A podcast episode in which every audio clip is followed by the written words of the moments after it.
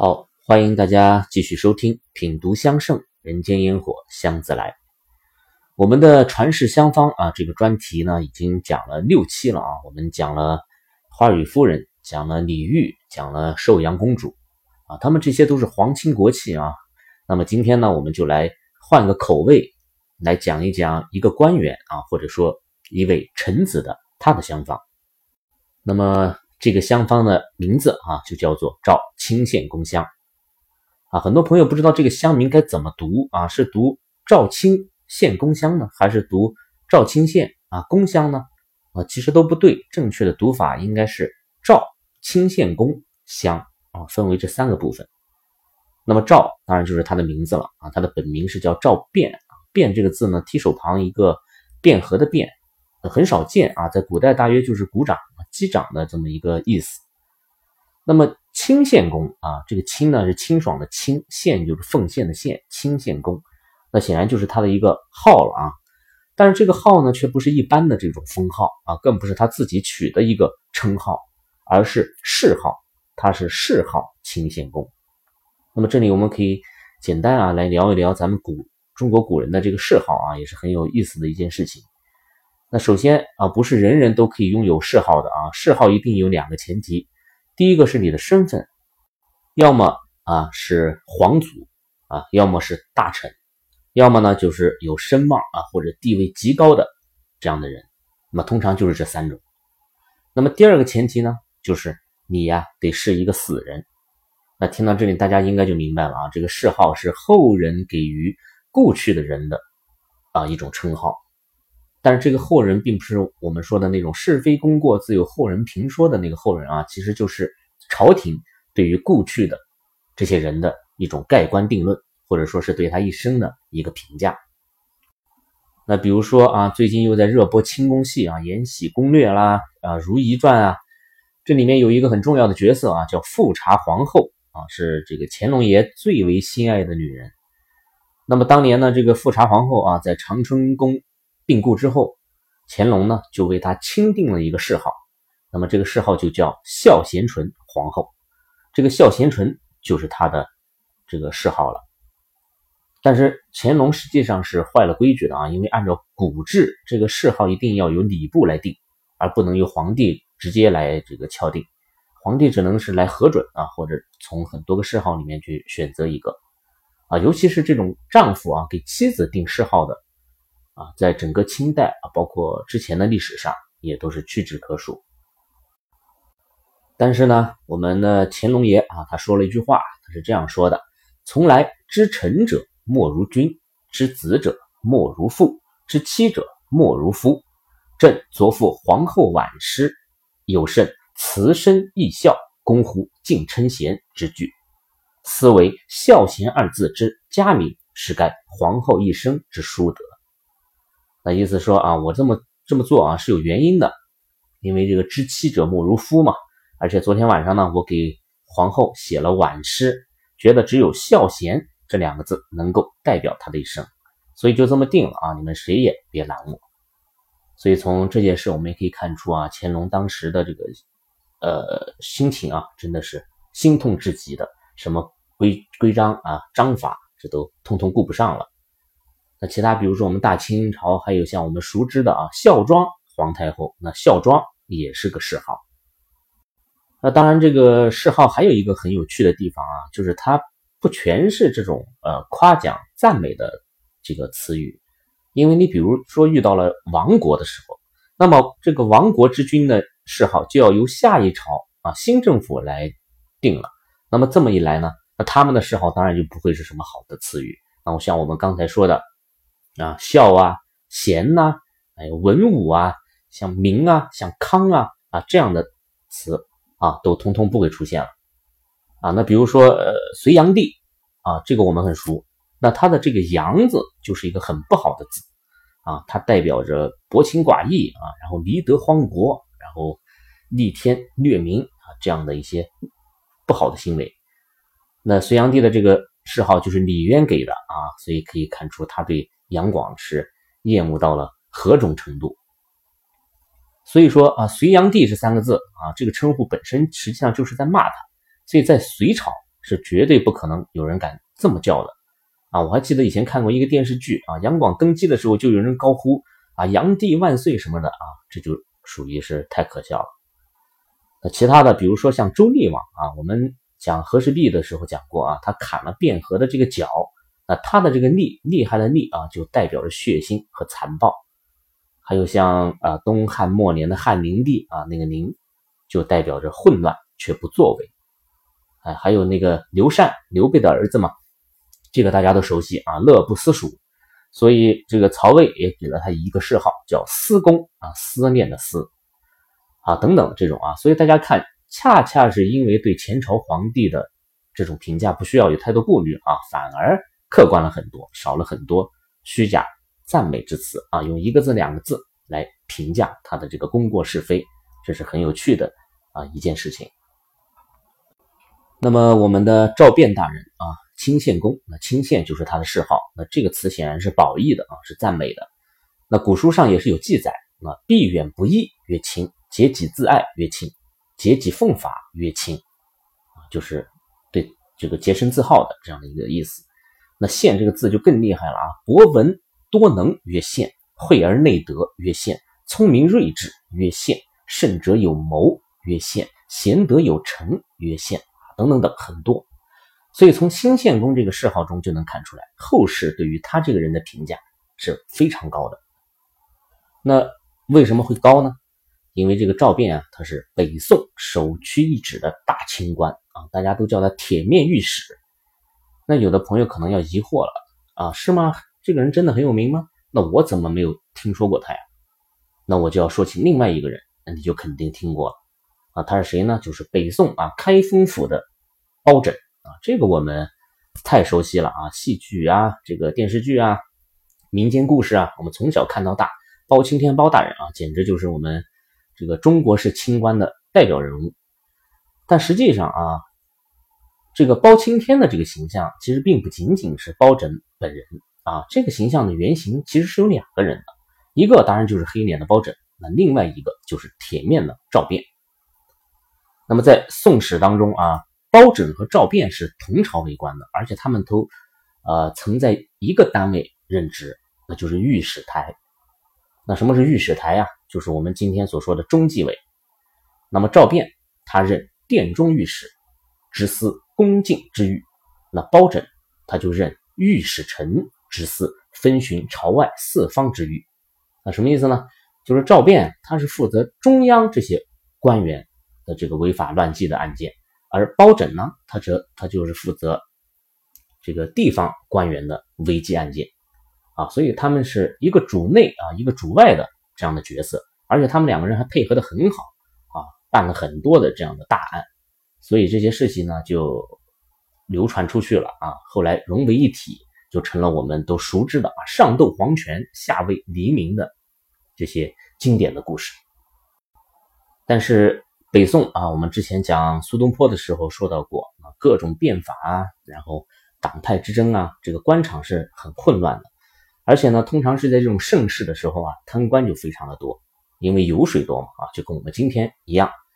所以在北宋那种环境里啊，像赵卞这样的铁面御史啊，通常都。不会太招人待见啊，因为这个异己太多了。那《宋史》里面就记载啊，当时的宰相叫陈之忠，他的一个小妾呢，就接二连三打死了这个好几个丫鬟啊。大家知道，这个丫鬟在中国古代几乎就是一种可以交易买卖的这种商品啊，地位很低。况且呢，这又是这个宰相家的事情啊，所以没人敢管。那官府呢，也视而不见。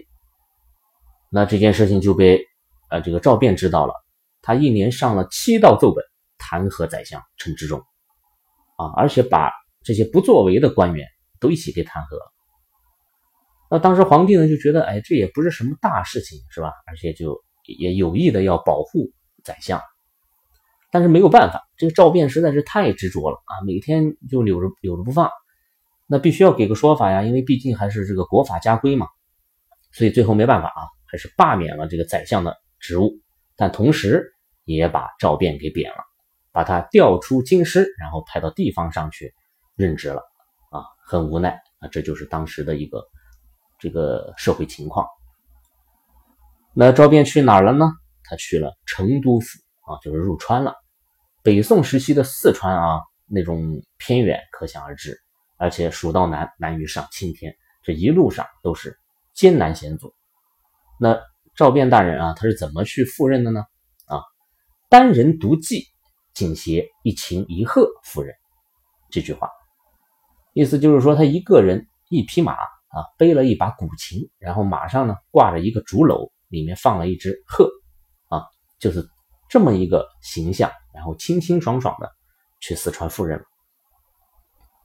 大家应该还记得我们讲麝香的时候啊，有官员从长安去蜀中赴任，所带的这个妻妾成群结队啊，仅仅是身上涂抹的这个麝香，就把沿途的这些瓜啊都给熏死了。那我们再来看看赵卞的这个赴任之旅啊，清心寡欲，就像一个仙风道骨的神仙。但是不管他的这件事情啊是真的还是假的。一秦一鹤这个词也因为它就成了一个成语啊，专门用来比喻为官清廉。那么这个秦鹤的形象也就成了他赵卞的一个 logo 啊，或者说人生的一个标志。当然，在成都啊任职期间，他做了很多很多的大事情啊，治理了各种乱象啊，也抓了很多的大老虎啊，贪官污吏这些我们就不去展开说了啊，因为这个清官啊。他们的这些事迹其实都差不多，所以为什么我们总爱听一些贪官的这些故事呢？因为贪官的才好听嘛，啊，丰富多彩呀。所以呢，嗯，这也是我们不太了解像赵卞呀、像徐有功啊，还有像海瑞啊这些清官啊，但是我们却十分愿意去了解和珅呐、啊严嵩啊这些贪官的这个原因所在。但是。赵卞啊，他在成都任职期间呢，倒是有一件事情是值得一提的，也非常的凑巧啊。大家还记得我们讲苏东坡啊，他和他的弟弟苏辙刚刚及第进士，他们的母亲就病故了，于是呢就跟随着父亲苏老泉啊回乡守孝。那他们的老家呢是在梅州，四川梅州，那梅州也归成都府管，所以呢就拜见了地方长官赵卞，而这一见呢就开启了另外一段渊源。赵卞非常看好啊苏家的这两位兄弟啊，非常的喜欢，他是长辈嘛，而且又是地方长官，那所以就极力的向朝廷推荐啊。他不但推荐苏轼、苏辙，他还把苏老泉也一起给推荐了，推荐他任校书郎啊，这个官职就是校对勘定书籍的一个官职啊。对于苏老泉来说，是一个很大的一个提拔。啊，当时赵卞还对苏老泉有一句话的评价啊，叫“未曾谋面，却已心知”，啊，就是那种似是故人来的感觉。所以后来啊，苏轼、苏辙对于赵卞也是非常的尊重和仰慕的啊，就属于那种忘年交的友情。尤其是苏轼啊，他写了大量的关于赵卞的诗词啊，尤其啊是对赵卞后来辞官回乡。然后过着那种清心寡欲啊、禅意肃静的生活，他是非常推崇备至的，也非常的羡慕。那以至于后来赵卞辞世啊，苏轼还专门亲笔写下了洋洋千言的这个《赵清献公神道碑》。那大家都知道苏东坡的这个地位啊，他的一生是给四个人写过碑文。那第一个啊，是当时的这个宰相啊。他是奉诏写的啊，皇帝让他写的，他自己都说，呃，这个没办法啊，所以写的呢也不是自己的本意。那第二个是写给司马光的啊，那是因为司马光曾经给他的母亲写过碑文算是还了一个人情。那第三个是给他父亲苏老泉的一个挚友去写的。那么一直到第四个，也就是最后一个，才是他唯一一个发自内心的给他的自己这位忘年交所写的碑文，那他就是赵卞。那清献公能让苏东坡都钦佩的五体投地，那除了知遇之恩，除了为官清廉之外，其实还有一个方面，那就是赵卞他的个人生活也的确是清出了新的高度。那么我们不聊其他啊，单从他的这款传世香方赵清献公香当中，我们就来略窥一二。首先，我们还是先来看看香方啊，香方是这样写的：白檀香四两。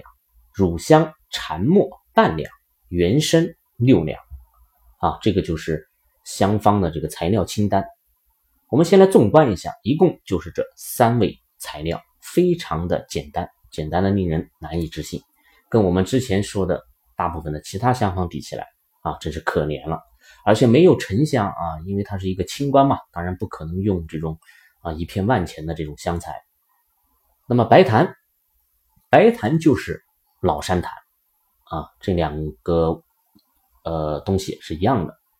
那虽然它也是四大名香之一啊，但是价值上比起沉香，那还是要低廉的很多很多了。所以在这里呢，也顺便啊建议各位制香的爱好者，在我们复原古方的时候，如果受制于自身的经济能力啊，或者是鉴别能力有所不足的时候，我们都可以把香方里的沉香换成檀香啊。当然，最终这个香气肯定是。有所出入的啊，但如果你乱用一些劣质的啊、廉价的，甚至是化学浸泡的沉香的话，那么就会更加的得不偿失了。而且大家一定要知道啊，我们努力的去复原这个古法香方，其实更重要的是复原这个过程啊，复原这种文化，寻找失传的制香技艺，这才是最重要的。好了，那白檀啊，我们不多说。后面是乳香，乳香我们也详细的讲过了啊，当然这里写的是乳香禅末。那什么是禅末呢？啊，大家一定还记得乳香，它根据它的品质分成了好几种。那比如说滴在地上跟沙石混在一起的叫他香，那被水浸湿了叫水湿他，跟木屑啊这些杂质混到一起的叫杂木，而能够多扬沉沉的，就是非常细的这种沉香末。就叫做禅末，那么在这里的这个乳香就是需要研磨为极细的粉尘状的啊，这个意思。重点呢在于最后这一味原生啊，用的比重也是最大的六两啊，算是这款香里的军香啊，就是最主要的一个材料。那首先我们要明确几个概念啊，生这个字啊，当然它是一个多音字啊，以前。我记得还有个笑话啊，说有个人到了一家参茸行，就是卖参和鹿茸的，然后他这个文化水平比较低啊，别人问他到哪了，他说到参耳行了啊，参而行啊，一个字都没说说对啊，结果就闹了个笑话。那么最早啊，其实这个参就是指的人参啊，呃，汉代的《说文解字》里面就说的很明确，叫参人参药草出上党啊，很明确的一个记载。但是这个人参啊，它又有很多的品种。我们通常，呃，大体上嘛，就把它分成四类。比如说我们中国的参啊，比如长白山、吉林人参，然后朝鲜的叫高丽参，那日本的叫东洋参，那美国的就叫西洋参啊。西洋参也叫花旗参啊，因为美国的这个旗子是花的嘛，所以因此得名。那么这四种参啊，大家。应该非常熟悉啊，部分朋友可能每天还在用着啊，大补元气，然后强身健体等等。但是还有一些药材啊，也叫某某参，但其实它们并不在人参的这个范围里面啊，这一点我们要明确了。比如像丹参、党参啊，还有太子参啊、沙参、苦参等等，这些都是带有“参”字的中药材啊，它们的这个外形和人参。相似，但是药性功能就跟人参大大的不同了。那么我们今天要讲的元参就是这些药材中的一种，它不是人参。这个元参呢，它也叫玄参啊，玄妙的玄。那我平时习惯就是叫玄参啊。那么从中医的角度来讲，它的功效其实只有一个字，就是清，清献功的清啊，清热解毒。清热养阴、清热泻火等等，总之是一款清热的，然后微苦性寒的这样的药材啊。当然，这里我们要多说一句啊，虽然我们的节目里经常会提到这些香材的药性啊、药效，但是药和香它不是一码事啊。有的朋友很紧张，用一款这个香之前啊，总是要查很多的这个资料。啊，这位这个材料是什么性状啊？啊，我能不能用啊？用了会不会热了？会不会寒了？啊，会不会不孕不育啊？等等，很操心。其实大可不必啊，如此杞人忧天。这个我在节目里面也说了很多次了啊。虽然大部分的这些香材，它同时也是药材，但香它毕竟不是用来服用的，我们需要需要的啊，仅仅是它的气味而已。而这种气味呢，它所具备的功效，不能说没有，但是跟你直接去服用啊吞下去相比，已经是微乎其微了，甚至可以说忽略不计了。所以，比如我们刚刚说玄生性寒，只是要告诉大家，这款香材想要打造的香气，不是温暖的啊，也不是甜蜜的，而是一种清凉的、微苦的，能够去除燥气、消除烦恼的这样的一个香气的特征。那么，这才是香材与药材的共性所在。那么，在香圣里啊，还专门说了。啊，关于这个玄参的炮制的一个方法，那首先就是需要温汤浸洗，也就是温水浸泡，然后再洗干净。这里特别说到要浸泡啊，为什么要浸泡呢？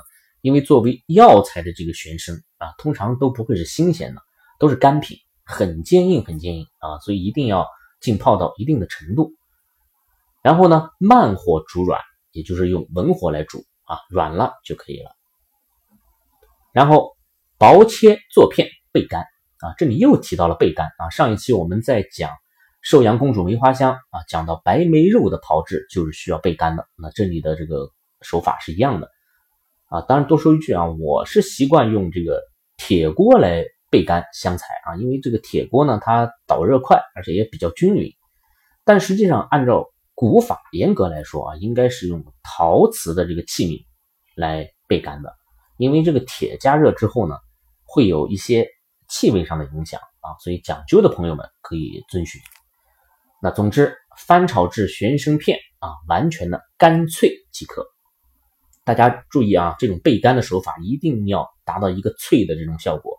脆这个字是一个指标啊，如果不脆，仅仅是干的话，那是没有办法碾磨的啊，没有办法继续下一步的这个操作。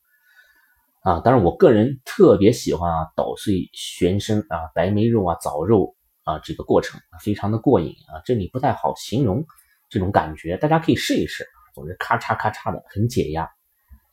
那最后一步啊，这个香方上是这样写的：又连取细末，以熟蜜拌匀，令入瓷罐内，封印十日，若入常法。啊，就是把这三味香材的粉末。用熟蜜拌匀了，然后熟蜜就是这个炼好的蜂蜜啊。关于炼蜜，我们后面再专题来讲。然后放入瓷罐当中窖藏十天之后，就可以上炉熏焚了。那么至此，赵青献功香就制好了。那么这款香啊，如此简单的配方啊，又是如此简单的一个制作的过程，它究竟有什么特别之处呢？又凭什么可以传世呢？啊，我想这是我们今天要讲的一个重点。那如果我们不了解赵卞，啊，不了解这位清献公的为官或者为人的话，我想你永远都无法理解这款香的妙处所在。我这么说啊，可能有些朋友会有些不认同啊，因为说这个香气就是香气嘛，啊，鼻子闻到的东西好闻就是好闻，难闻就是难闻，难道还跟这香气背后的文化典故？啊，跟香方作者的这些品性有什么关系吗？那么我想说的是，对于中国香而言，香气绝不仅仅是香气，这是中国香与西方香水的这个高明之处啊。如果有文化的这种加持在里面，你将在香气当中体会到远远超出香气本身的东西啊。所以，我们这个见闻香堂的古法香丸，每一丸都会配有一则故事啊，就是想让大家在。品闻香气的时候，可以去体会作者当时的那种心境，然后去穿越时光，去感受那个时代的风花雪月啊，去感受那个时代的金戈铁马。那我想，这才是终极的乐趣所在。那么赵卞啊，他的一生就跟他的这个嗜好一样，清清爽爽，没有一丝的杂质。那这种清爽，不仅仅是他的微观青年啊，不仅仅是他的两袖清风，更重要的是他的心态。他也曾高居庙堂啊，他也曾位极人臣呐，但一朝被贬，流落他乡，但是依然呢洁身自好，依然把自己的职责做得尽善尽美。他没有什么抱怨，没有什么不满，更没有愤恨，也没有自暴自弃。他一如既往的一琴一鹤，安度流年。因此，我们可以想象一个画面：赵便告老还乡之后啊，回到他的老家，那里山清水秀，远离尘嚣。那么，在他的草庐之中啊，他已经是白发苍苍了，但依然精神矍铄啊，抚着他的古琴，悠然自得。他的那只鹤啊，依然在庭院里信步，他一直用这种洁白的鹤羽啊，来警示自己要清廉，一直用赤红的鹤顶。来告诫自己一定要一心为国，而现在啊，虽然鹤与人都已经垂垂老矣，但却风骨犹在。那最妙的还是他的那一炉香啊，首先是乳香的这种清冽破空而来，就像他年轻时铁面御史的两袖清风；然后是玄生所特有的药香，浓郁当中透着清凉，还有一丝隐隐的苦涩，一如他清苦。自律的生活，那最后是檀香的沉稳啊，就像他晚年喜欢与禅师们啊谈佛论道一样。那么今生的事情其实早就已经放下了啊。当然，这个玄参的加入啊，也让这款香的颜色漆黑如墨，非常的纯粹，非常的富有质感的这种色泽啊，这也跟他的一生不谋而合。那么赵卞啊，他最终活了七十六岁，那毫无疑问呢，在北宋这是一个非常高的高寿。那我想啊，在他生命的最后，他一定是在悠扬的琴声中驾鹤而去的。那后来啊，苏东坡给这个清献公的儿子还写了一封信，信里面有这么一句话，叫做“清献先生无意钱，故因琴鹤是家传”。啊，意思就是说。清献公虽然没有给他的后人留下一分钱，但是这种秦鹤般高洁的人生态度才是最珍贵的家传。当然，在这里啊，我们也希望他的秦鹤不要只传给他的儿子了啊，也能够通过他的这款传世的赵清献公香，把这种高洁与清爽传给我们这些世世代代向往着清雅生活的人们。好了。赵清献公香就给大家聊到这里啊，马上就是中秋节了，也在这里顺祝各位香友啊，各位听众啊，中秋喜庆，阖家团圆。我是见闻香堂青花家子，感谢你的收听，我们下期再见。